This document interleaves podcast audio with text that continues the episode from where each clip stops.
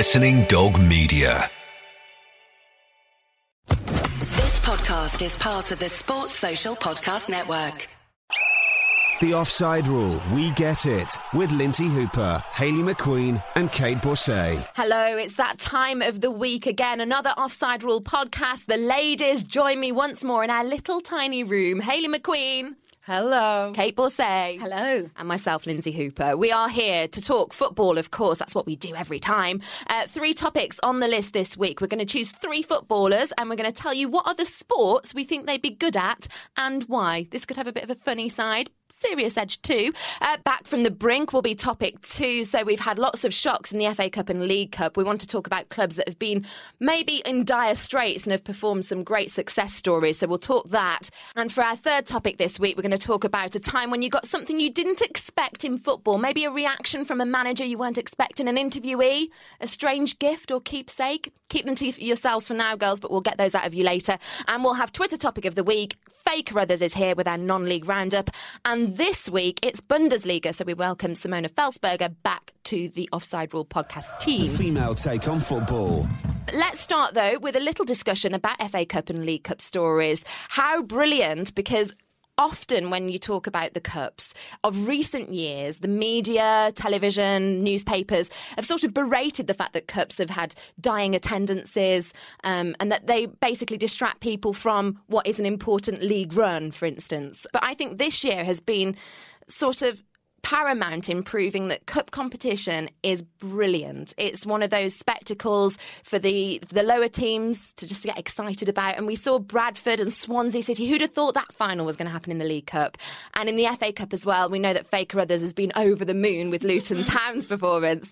We can talk about them, Oldham. It's been great, hasn't it? And do you think that the FA Cup and League Cup should continue for many years to come?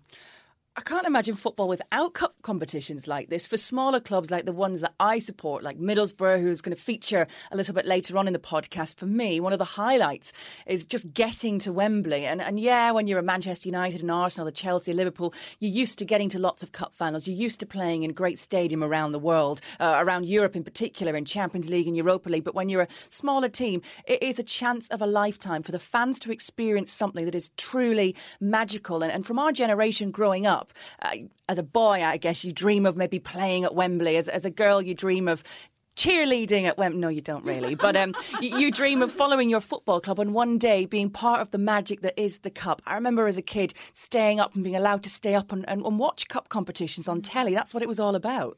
The magic of the Cup competitions for you, Kait, do they still exist? Well, a few days ago, they didn't exist because I'm a Liverpool fan, so you can imagine that it fell flatly on its bottom a couple of days ago. Got to give a shout-out to Oldham, of course. What a fantastic result for them, 3-2. And I tell you what, he might have the same name as Doctor Who, but Matt Smith was definitely who are you by the end of the game, wasn't he? He was absolutely fantastic. Do you know, he used to play football with Jack Whitehall at university. Now, there's a little fact for you. So not such a great day if you're a Liverpool fan. Our centre-half pairing was disastrous, Škrtel and Coates, but do you know what? Fair play to Oldham. They won it fair and square, and well done to them. And that's why we love these competitions, isn't it? Because lower league teams can come and notch up an impressive result and really leave teams like Liverpool with a red face. And in the case of Bradford City and in the case of Oldham, teams that are struggling in the league, this is the thing for them, for their fans this season, to get really behind, isn't it? I think, if I'm not incorrect, Oldham have won just one game in the league in 9, something like that. They were on a torrid run. Of course, manager under a lot of pressure and still under a lot of pressure. Will he continue with the cup competition? Who knows? Who'd have thought we'd have mentioned Paul Dickov twice in 2 weeks, eh? But yeah, he's been given a bit of a second chance, hasn't he, by Oldham? So we'll have to see what kind of happens there. I must shout out Villa as well. They had a disastrous week, didn't they, out of both cup competitions. Really poor results. Not looking good for Paul Lambert there. Hello everyone, this is Tony Cotti from Sky Sports Soccer Saturday, and when I'm not working with Jeff Stelling and the boys, I'm listening to the Offside Rule podcast. Women not knowing anything about football, you're having a laugh, aren't you? Well, we will move on to our actual topics. It's good, though, to have a little bit of a discussion about the Cups. I've enjoyed the last couple of weeks, but we'll move on to something a bit more light-hearted. Topic one this week, let's see where we go with this. I would like you to choose three footballers and tell me what other sports you think they could be good at and why. I'm going to start with Hayley McQueen. OK, well, Let's tell you about some footballers who are good at other sports. Absolutely true story. The Neville family, I mean, they're just there's an abundance of talent there. It's just not on. But yeah, hugely talented. The two Neville brothers, both Phil and Gary, were very good cricket players. Yeah, both of them, they both chose to go on and play football, and thank goodness they did. Gary Lineker, we could have been watching him play snooker, apparently. Yeah, and also he's got a really good golf handicap, hasn't he? Oh, yes, he has. Yeah. Roy Keane was a junior Irish boxing champion. You can't make that up, can you? You can imagine that, can't you? You can totally imagine that. I wouldn't want to be stuck in a ring with Roy Keane. I think if there'd been the era of the ultimate fighting champion when Roy Keane was going, we could have had him doing that, couldn't we? Yeah, UFC, brilliant. UFC. Right, Theo Walcott, we know he's pacey on the pitch. He was almost a professional 100 metres runner. Yes. He's amazing at sprinting over distance as well, but 100 metres was what he was particularly good at. Ibrahimović, he was actually a kickboxer, funnily enough. That kind of doesn't surprise me. Bolo Zenden, who's obviously working at Chelsea now with Rafa Benitez, he earned his judo black belt by the age of 14. He's the 3 times judo champion of his home province. That was in Limburg. Yeah, I know. And Joe Hart was once a promising young cricketer as well. He played with Shrewsbury County Cricket Club. He also appeared for their first team in the Birmingham and District League as well. So there you have it. Yeah, he decided in 2005 to stop playing cricket in order to then go on and pursue a career in football. And Peter Crouch, apparently, he's pretty good at basketball. There we go. He's actually on my list because I didn't know that he was actually good at basketball. He just looks like if I was a PE teacher at school, I'd have put him in the basketball team straight away. Or high jump. Come on, long legs. I've got Crouchy for high jump actually, so I will quickly scratch that off my list. I reckon he could clear a good few metres. Yeah, without even trying. Yeah. Well, my 3 are. I've got James Milner. He looks more like a rugby player, the way that he's built. He's pretty stacked. I would stick him in the Sale Sharks team. I have got Ashley Cole, clay pigeon shooting, and Rory Delap, javelin. Oh, yeah. And also, this is an actual fact as well. Rory Delap apparently was the junior schoolboy javelin champion. I found that out by looking up to see how far he actually can throw a ball and look what the sort of javelin meters were. But yeah, his ball throwing skills often range from 30 to 40 metres, averaging 38 metres, and can reach the speed of 37 miles per hour. That's 60 kilometres an hour. See, he'd also be good at, in Scotland, your heritage routes, they have the big competition, don't they, where they have to toss the... Toss the caber. Yeah. Caber. Isn't it the caber? I'm thinking the Casbah. A little dance. I don't know where I'm going with that. Rock the Casbah. Yeah, that's the one. Right, I'm going to repeat then Peter Crouch basketball, but you've verified for me that he has a talent there, so that was just speculative from my point of view. I could just imagine him slam dunking all over the place. Brilliant stuff. He wouldn't even have to jump up to the hoop, would he? He could just stroll up, reach up his arm, pop it in. Yeah, or netball. Go to Oz, be in the men's netball team. That'd be good. I'm going to actually... Why Oz? Because in Australia, they are massive on men's netball. And we're starting to get that in this country as well. Mixed netball is particularly like mixed leagues. I would love to be there to be more male netball leagues in the UK. There are a few. Okay. But I want him to be a success, so he'd have to go to Oz. Do they have to wear those little skirts? No, they don't, Kate. But talking of attire, this is where I've had inspiration for my first one. Did you watch the Ballon d'Or? Of course you did. Of course. Did you see and do you remember Messi's outfit? The dotty suit. Yes, the dotty suit with the dicky bow. Yeah. I think he should be a snooker player. Oh, yeah. Great shout. Great shout. So that's why I love that sparkly dinner jacket, and I thought that he'd really fit in the snooker world. And my final one, again, another one that Hayley McQueen has touched on, but Zlatan Ibrahimović is a Taekwondo black belt. And that's just to add on, so this martial arts heritage is completely true, and he has a black belt in that. So another sport that he could have perhaps ventured into, although he sort of brought that onto the pitch, hasn't he, with his acrobatics. I'd say I wouldn't fancy myself against him in a black belt scenario. I have to say, Can I be completely honest with you? Yeah. I wouldn't fancy you in it either. Me neither. What have you got, Kate? Well, the first one to mention actually is the other way around, but it made me think of it when you mentioned Theo Walcott. Sprinter Adam Jamili. Now, he was a footballer, wasn't he, until very recently. He decided to focus on the 100 metres instead. So here's my take, my slightly ridiculous take, as per usual, on other sports that footballers could do. Now, I could make a wry comment about how Luis Suarez should be on the next series of Splash, of course, as a diver. I've also heard that the same player, Luis Suarez, may well be competing for Uruguay at the Handball World Championships next year in Denmark. He narrowly missed out on making the team in Spain this month. He was scouted for next year's championship, of course, in Liverpool's game against Mansfield. Do you get it? Yeah. You're looking at me again like you're not sure whether I was speaking the truth or not. I wasn't at first. I thought that you were speaking the truth very momentarily. It's that acting background in you, but I get you now, yeah. Very funny. He's too small for a handball player. Wayne Rooney's great at fishing. Fishing for a pay rise, that is. Another great one from you, Kate. We're sort of picking up from last week, aren't we, with your sense of humour. We'll go to Back from the Brink next. A more serious topic for us to discuss. So both League Cup finalists were on their last legs, weren't they, when it came to finances? So Bradford have been in administration twice since 2002, narrowly avoided going out of business. And after relegation to the third division in 2001, Swansea were sold for £1. Several players sacked, contracts terminated. It was an awful time at the club.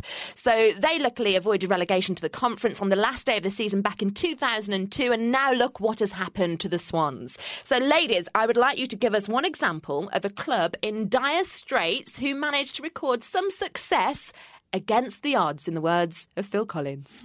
Kate, we'll start with you. So I'm going to go with Wigan, and we forget, of course, Wigan is a rugby league town. They have a really good, solid football support base now. But back in the day, of course, it was always most famous for rugby league, and they're, of course, very, very good at it. Now, dire days at Wigan, if I take you back to sort of 1992, 1993, they were relegated for the first time in the club's league history, playing to attendances of not more than sort of 2,500 or so. So in 93, 94, they're in Ensley League Division 3, and things got worse for them. Very nearly relegated again. They were playing to attendances of 1,845 was one of their attendances recorded by about 1995. Not much more now.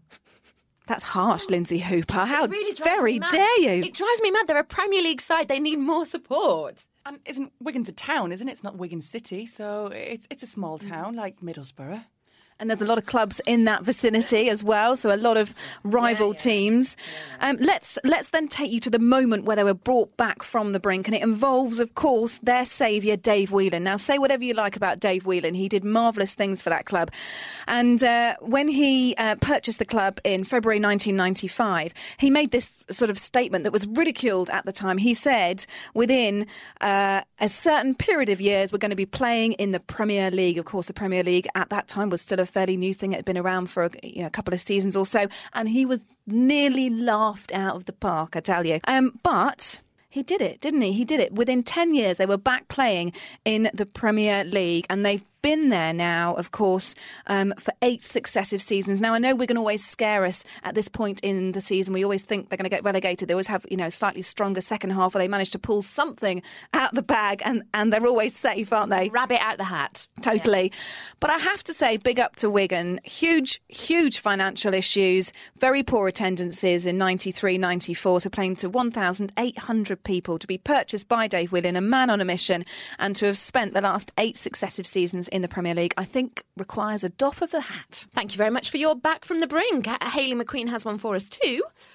Yeah, I am going to go with my hometown team. It might seem a little predictable because it is Middlesbrough, but it is a really great story. It's a very romantic story. It involves superheroes coming to the rescue and all that kind of stuff. But yeah, Middlesbrough Football Club nearly became obsolete, kaput, gone forever, until hero Steve Gibson back in the 80s rescued it from the brink, literally. And he is still there today as the chairman. That is very, very rare. And he's an English person looking after an English club.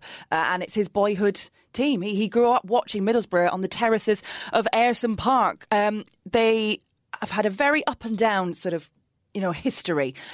At the time that he came and saved the club, the club experienced huge financial difficulties. In April 1986, they had to borrow £30,000 from the PFA to play wages. So they didn't even have £30,000 at the football club to enable a safe future. Final game of the season saw them relegated down to the third division. Once again, the club was wound up. The gates of Ayerton Park, they were locked.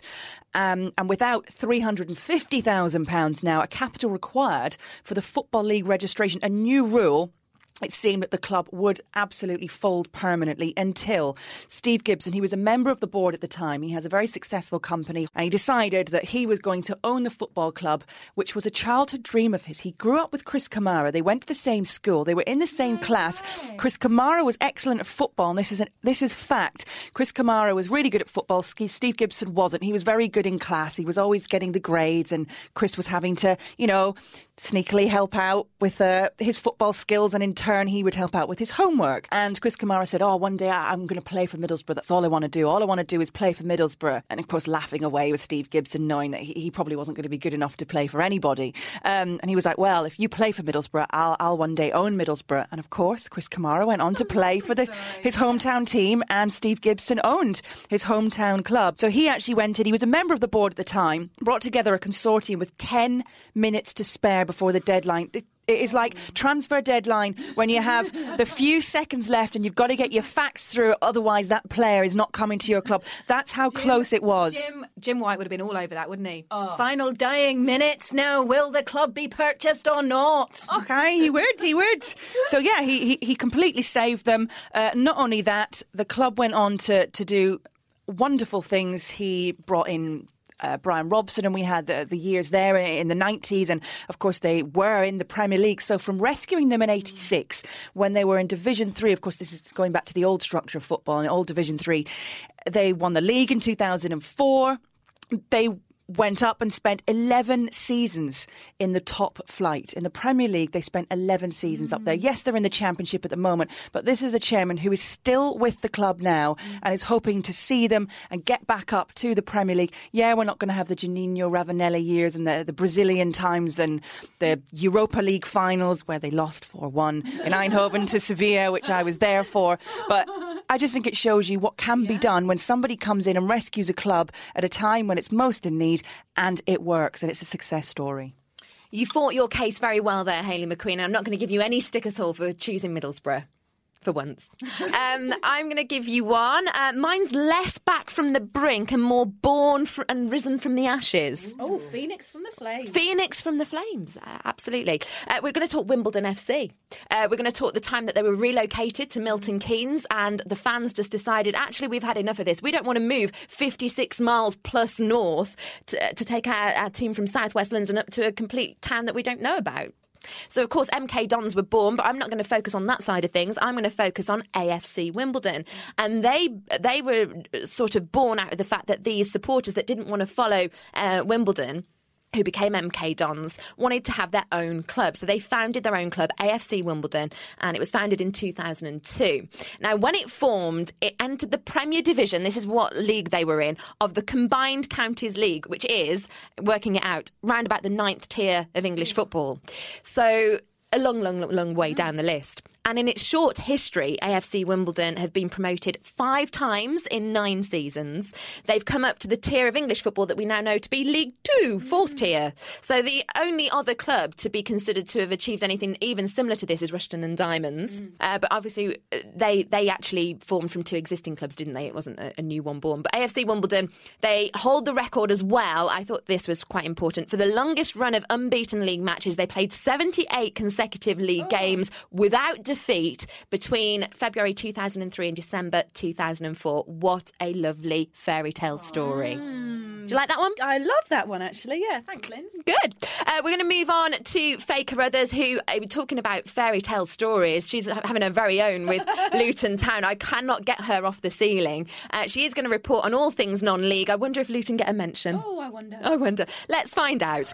The female take on football Yes, I am still sitting on cloud nine, funnily enough. I've had face ache all week as well. The smile has not disappeared. The draw wasn't as exciting, though, as everybody hoped. It's Luton against Millwall in the fifth round of the FA Cup. So, of course, everyone bringing back those awful memories of the riots back in 1985 at Kenworth Road. But Luton have played them in the FA Cup since then, in 89, but that was at the Den. And Millwall have been back to Kenworth Road 13 times in the league since 85. And there hasn't been a repeat of that. So hopefully everyone's going to forget all of that. That's going to be pushed aside and we can actually concentrate on what will hopefully be a great tie and one that's certainly winnable for Luton as well. Luton are out of the FA Trophy now. They lost 3-0 to Grimsby, who progress into the semi-finals, along with Wrexham, who beat Southport 3-1. The other semi-finalists are still to be decided, though, as I record this. And after that Norwich Whimple, Buckle was named the Blue Square Bet Premier Manager of the Month for January. Wrexham's Joe Clark was named Player of the Month as well. Some other news for you, and former Tamworth boss Mark Cooper's been named as AFC Telford's interim manager. Transfer news around as well. Alfreton have brought in midfielder Stephen Hewitt on loan from Burnley till the end of the season. Newport midfielder Lee Evans has signed for Wolves for an undisclosed fee. Look out for him, Linz. Kidderminster have signed strike duo Amari Morgan-Smith and Nat Jarvis. Mansfield have signed left-back James Jennings on a free transfer from Cambridge United. Luton have brought in central defender Steve McNulty from Fleetwood, and Gillingham striker Stephen Payne has joined Ebbsfleet. Now then, I noticed your Twitter topic of the week as well, girls, which was lookalikes. And I've got one for you, because Kidderminster Harriers' Ricky Shakes looks uncannily like Jermaine Defoe. Go and have a look on the internet and see whether you agree with me or not. I'll be back next week for more from the world of non-league football. Thank you very much to the lovely Faye Carruthers there, updating us on all things non-league. She still sounds pretty happy, doesn't she? Yeah, she's like dancing around every day, all day. It's brilliant. It is. She's brilliant. She's literally gone off her hatter. Oh, that doesn't quite work, does it? The back page headlines was last week, Kate. Can I just get in? I had an imaginary story about Sir Alex Ferguson securing the services of Wilfred Zaha. Yes, and guess what happened? I know, you forecasted it. You're like Mystic Meg of the Offside Rule. We will go on to our third topic. By the way, Hayley, did you see your headline anywhere? Zaha. It was so bad. That will never be a headline apart from in my own head, and it should never have come out even in the podcast, but anyway. No one stole it. We'll move on. Let's see what you've got for us this time, ladies, with our third. We always have a jovial topic for our third topic. So what I would like from you is when you got a reaction in football that you weren't expecting, maybe from a manager, an interviewee, a strange gift or keepsake. I have a feeling that Hayley will have a couple of good ones here. I'm going to start with Kait Borsay. Well, I've spoken about this before when I had a particularly traumatic experience in Kiev during last summer when I was watching England play Italy at the European Championships. And it was a traumatic experience, of course, because I watched England go out at that quarter-final stage. But what I didn't mention at the time, and this was a good few podcasts ago, was it was a pretty traumatic experience for another reason as well. So I turn up at the game and I'm with my friend and her dad, who used to be a footballer manager quite a few years ago. And we're sitting generally with some of the families, some of the England players' families. And there are a few kind of managers and, you know, football people there. So that's all fine. So there's a group of about six of us, and my friend's dad meets an old friend of his who's currently managing in the league. Anyway, him and his assistant manager who were there had obviously been out on the booze all day, and they're having a merry old time, and it's the close season, so why not? Having a great time. They'd rocked up in Kiev, early doors, been out all day, and then come to watch the match. And I say hello to him, and he happens to be stood next to me. Anyway, watching the game, having a great time, trying to will England on, getting a bit frustrated by England's performance at the same time. And we get to a draw at the end of the game, and it gets to the penalty shootout. And this guy's been a bit touchy-feely with me during the game, and I don't take any of that stuff. So I was kind of sort of shrugging him off a bit, and I was saying to sort of my friend, oh, yeah, he's a little bit handy. So I was, you know, trying to laugh it off and stuff, trying to be all casual about it. Anyway, so we get to the penalty shootout, and the atmosphere's building and the tension's building, and we're all stood up, and there's, you know, loads of England fans there, and they're all chanting away. And you can imagine it gets to that fever pitch moment. And Gerrard steps up, scores, and Rooney steps up and scores. And this guy turns to me and says, if we score this, I'm going to snog your face off. And I turned to my friend. That was something that I wasn't expecting. And I'm like, help, help. Anyway, luckily, Ashley Young came to my rescue. Thank God he missed. At that moment, you were just looking for the fire exit. Where do I go? How do I get out? Brilliant stuff. Have you got any more? No. I think that suffices, doesn't it? As one story. I've got two for you. So first of all, I went to report on Dagenham and Redbridge in the FA Cup. You know when they went on that? Oh, it's a big one. I know. McQueen. It's a big story, this one. They went on that amazing FA Cup run quite a few years back. I think they were playing Millwall, actually, like local rivals in the third round, and I'd gone to do a preview. I'd never been to Dagenham and Redbridge. Have either of you been? Yeah. Not too long ago, yeah. It's very near Miss Bianca Westwood's patch. So you will know the setup of the stadium, pretty humble is the way that I would describe it. The manager's office is a porter cabin. So John Still is in this porter cabin with all these lovely pictures around, and he invites me in after I've done my piece to camera and a bit for one of the broadcasters I was working for. And he's like, oh, come on in, have a sit down. And unbeknownst to me, he gets on the phone and he starts doing deals, talking about sacking players, and all very open in front of me. It was just unbelievable to just witness that. And I can't remember any of the players from back then. My memory's wilted. I remember making a little bit of a note in my notebook at the time, thinking I could be that journalist, you know, the one that breaks the news. Thought, no, I'll keep my relations good. Dagenham and Redbridge breaking news. But the thing that I love about him is that he was so open, but also John Still is one of the longest serving managers, isn't he, in football now? And Dagenham and Redbridge always have those lovely FA Cup runs. They usually go on quite a good run in the league at some point as well. Nice little purple patch. And I just love that the club is so accessible. Do you think he was showing off? A little bit. And I think it was the time when there weren't that many female. I met 5 or 6 years ago. There weren't that many of us going and reporting on stories. And he probably was like, "Oh, let the girl come in the office and just sit down." She probably doesn't know what I'm talking about, but I was making little notes in my pad. Actually, that's just reminded me of a funny little story. We used to do this. It's terrible. When I used to report, when I worked for Manchester United television, the players would often walk out and walk through the press conference area in the mix zone on their phone, chatting away, so they wouldn't have to speak to any journalists and stuff. So obviously I knew a couple of the players. I'm not saying I have the phone numbers of all the players in the team, but I had one in particular who always walks past, and I could see him walking out of the dressing room and towards us, and he was on his phone. So I rang his phone from my phone, and it rang, and there was nobody on the other end of the phone. I just expected it to probably be engaged, and it rang, and he obviously saw it and went a bit red, and then he could obviously see that he was walking straight towards me, and he did actually stop for an interview, and he was very red, and we were having a bit of a laugh. So I've forgotten about that. One other one from me, and then I know that you've got another, Hayley. Paolo Di Canio. This was, we know, unexpected. I did post-match interview after Swindon played with Paolo Di Canio, and it was my first interview with him. And it was for the Football League show. I asked one question. 11 minutes later, 11 minutes later, the audio is still running. The cameraman's looking at me. I didn't have to ask another question. I have never known a man with an ability to talk non-stop for so long. My arm was aching so much. I had to swap arms, you know, all of that.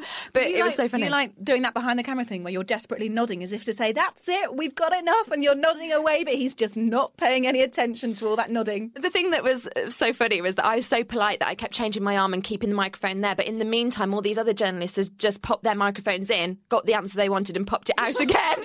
And I was still there for 11 minutes. But mine is actually links on quite nicely from that, but on the complete flip side, it was a pre-match sort of bit of help and an interview that I didn't get, and I was left hanging. But it's actually quite funny, and it taught me a very good lesson.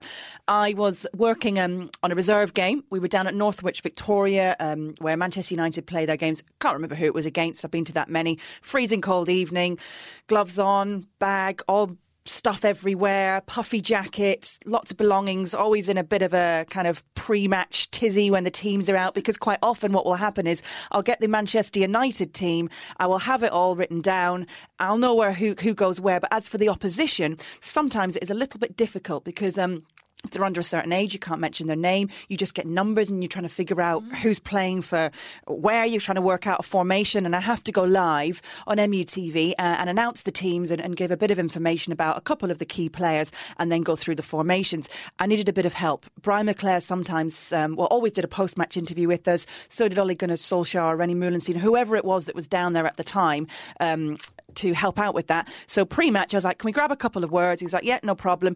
I went to get a pen. Couldn't find a pen, went to go into my bag. I was like, oh, Brian, could you just help me? I had a microphone in one hand, bit of paper in the other, scrambling around in my handbag. There's makeup, stuff flying everywhere that I shouldn't have been seen by any sort of professional person. And Brian just said, well, he goes, fail to prepare, prepare to fail, and walked off. And I was just left hanging. So that taught me a lesson. So now I always have about 6 pens everywhere. Fantastic. We're just going to, before we get to Twitter topic of the week, this podcast, we're going to roll with the times. We have a guest. I'm going to open the door. Emily is from Sky Sports News and she has something with her. Emily, what is this? This is the Brighton Hove Albion official 2013 calendar for Miss Hayley McQueen. Oh, my God. They have sent it in. Emily has been on the case here to get you this. By the way, for anyone who has not actually listened to the podcast, Hayley declared a few podcasts ago that Brighton and Hove Albion were the best-looking team. So you've got a calendar now. This is so exciting. I was speaking to Kait before saying, making a joke about... This is brilliant because Poyet is in January. He's looking good. Mrs. Poyet is a lucky lady. Dean Hammond, he's not bad. March, yes. Lewis Dunk, he's nice. He'd make a good basketballer. Lewis Dunk, slam dunk. Following on from our theme, I love Thomas Kujak. I am Thomas. I am the hardest man in the world. Put me in goal. I am like a wall. Oh, May, Vicente. He's a personal favourite of mine for his footballing skills, of course. Torborn. He's got a wrist tat. Oh, I'm not sure about tattoos, so we'll move on from that. July, this is where my holidays are going to feature. Dobby and Mikhail Smith in there. Oh, Wayne Bridge, he's featured in our podcast, hasn't we? Just because of the pure love of the fact that he has dropped down to another league to show his skill. Bruno, this is amazing. Oh, hello, October. Let's not continue because I'm going to be slightly blushing. But if anybody out there has a Brighton and Hove Albion calendar, go to October and actually November. Oh, and December's my birthday month, so I'll be quite excited when I get to that one as well. Emily, thank you so much. And you have lots of connections, don't you, at Brighton and Hove Albion? They're your team. So tell us about how you got this. Well, I spoke to a guy called Paul Camlin, who is in charge of the press relations, I think, who's known me for a very long time when I used to stand at the With Dean in the freezing cold. So now, even though we're mixing with the big boys in the Amex, he still talks to me, so that's nice. That's nice, although he probably has a warmer seat than I do. Emily, Paul as well, thank you very much. Hayley, is that going to take pride of place on the bedroom wall? Yeah, because you get to the end of January and you think, oh, is this it? Is this all that life has come to? And you go through that depressing stage and you think, actually, you know what? Life's pretty good. Life is good. There you are. Yeah. Thank you very much. You're very welcome. See you later, girls. Well, after all that excitement, I think we'll go on with Twitter topic of the week. We'll put the calendar to one side. You can let it go, Hayley. I'm putting it up in my little, I say dressing room, it's a cupboard with my outfits in it, so I will tweet that later on. OK, do tweet it. Which is actually what they do in American high schools. It's a bit like that, isn't it? Opening up the locker and you've got all the objects of your affection there. Oh, one big object there. We're going to go on to Twitter topic of the week. This week it is born from Rio Ferdinand. He gets another mention. But this week it was a tweet that inspired us because he said, who is the better Berber lookalike, Mark Strong from Layer Cake or Andy Garcia? And it made us think about footballer lookalikes. We have been canvassing all week on our Twitter account, which is at Offside Rule Pod, by the way. Give us a follow to get your input. Well, let's start off with an anonymous tweet from a respected sports journalist we got in our DM box. I love checking the DM box. Saying that Neil Ashton looked a little bit like AVB. He said it didn't come from him, though. We can't reveal his identity. We tweeted that. Neil Ashton replied, saying that was a better shout when he used to appear on the supplement with a bit of stubble. But nice to know. We had another footballer tweet about it as well. Matt Holland got in touch saying that he once was told that he looked a bit like Sophie Ellis-Bextor. And that he was like, not having that hashtag. Brilliant. Some more from you guys. We've had Murray Frame at Mr. Mourinho saying that Chico Flores and the one and only Zlatan both bear a striking resemblance to the late Frank Zappa. And they're both pretty crazy too. They are, really. Rookery Mike said, I've never seen Aaron McLean in the same room as 50 Cent. Oh, Biddy. Good one. Biddy, Biddy. Johnny Gallagher said, I love this one, Stella Solbakken, ex-Wolves manager, and Richard O'Brien from the Crystal Maze. That's a good one. Oh, yeah, actually I can see that. I'm going to have to get onto a search engine later on and just... I must have, yeah, I think this is a very visual Twitter topic of the week, but we'll get people to just look up. Cesc Fabregas looks like Gabriel Grey, according to Phil Coates. One of our regular tweeters, Journo Dom, said, have you ever seen Chris Kamara and Lionel Richie in the same room? I think they should get Richie, Lionel Richie and Chris Kamara in one of the adverts together. Yeah, that would be cool. That would be good. That would be good, wouldn't it? We have Milana Netzovic, who said, when Xavi biopic is inevitably made, who but Robert Downey Jr. should be cast as the man himself? I would like that biopic. I think he'd be quite happy with that, wouldn't you? Robert Downey Jr., yeah, that's a pretty good one, isn't it? The final one, Gareth Terry said, and I've seen this going around the internet for a while, actually. There's a youth team player at Spurs, apparently, that looks a spitting image of Gareth Bale. I thought it was Gareth Bale. Yeah, I can't believe it. Everything. But if you look like him and you played for the same teams, surely you'd just shave your hair and think, oh, I'm getting lots of stick about this. We've got one each then to add into the mix. I'll start with mine. I had a conversation with a friend who isn't into football at all. And it was actually me just trying out some ideas for potential features in the future for the podcast. I wanted someone who didn't know about football to try and describe footballers to me. And so I showed her a picture of Joey Barton. Oh. And she thought it was Terry from East 17. I'm sure Joey will love that. If you actually look at the pictures, it is uncanny. Some of the pictures, they do really look alike. Who have you got, Kait? Well, we could make a joke, of course, about Van Nistelrooy looking like Shergar, couldn't we? But I'll move on quickly. I'm sorry. I'm sorry, Van Nistelrooy. My other half reckons that Sergio Ramos looks like Bo Derek. Now, if that's not completely random, I think it's just hair-based, to be honest.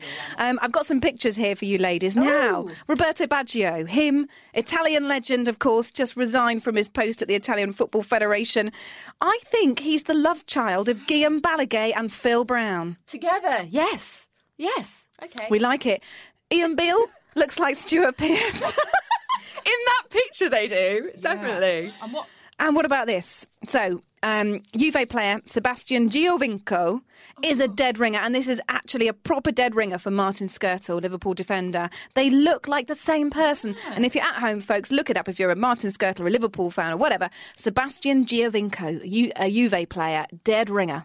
Hayley. Yeah, I reckon we scan this in and put it up on our Facebook page. So when you are listening to us, all your lookalikes, you can maybe add yourself on the wall and we will put this up so you can see what we're looking at. I actually can't believe the resemblance between Ian Beale and Stuart Pearce. That is... I've seen that before, I think, in the past and had a chuckle, but that is uncanny. Mine is Vicente Del Bosque and Mr. Potato Head. I don't mean to offend him, but in a nice way. He's got this little moustache and the sort of the shape of the head. If you look at a Mr. Potato Head, and if you look at him, that is it. Another one as well. This is the one that I had when I was growing up. Peter Reid, who I really like. He's a brilliant guy, so I'm not taking the mick. If you used to collect those little dolls with the trolls with the spiky up hair.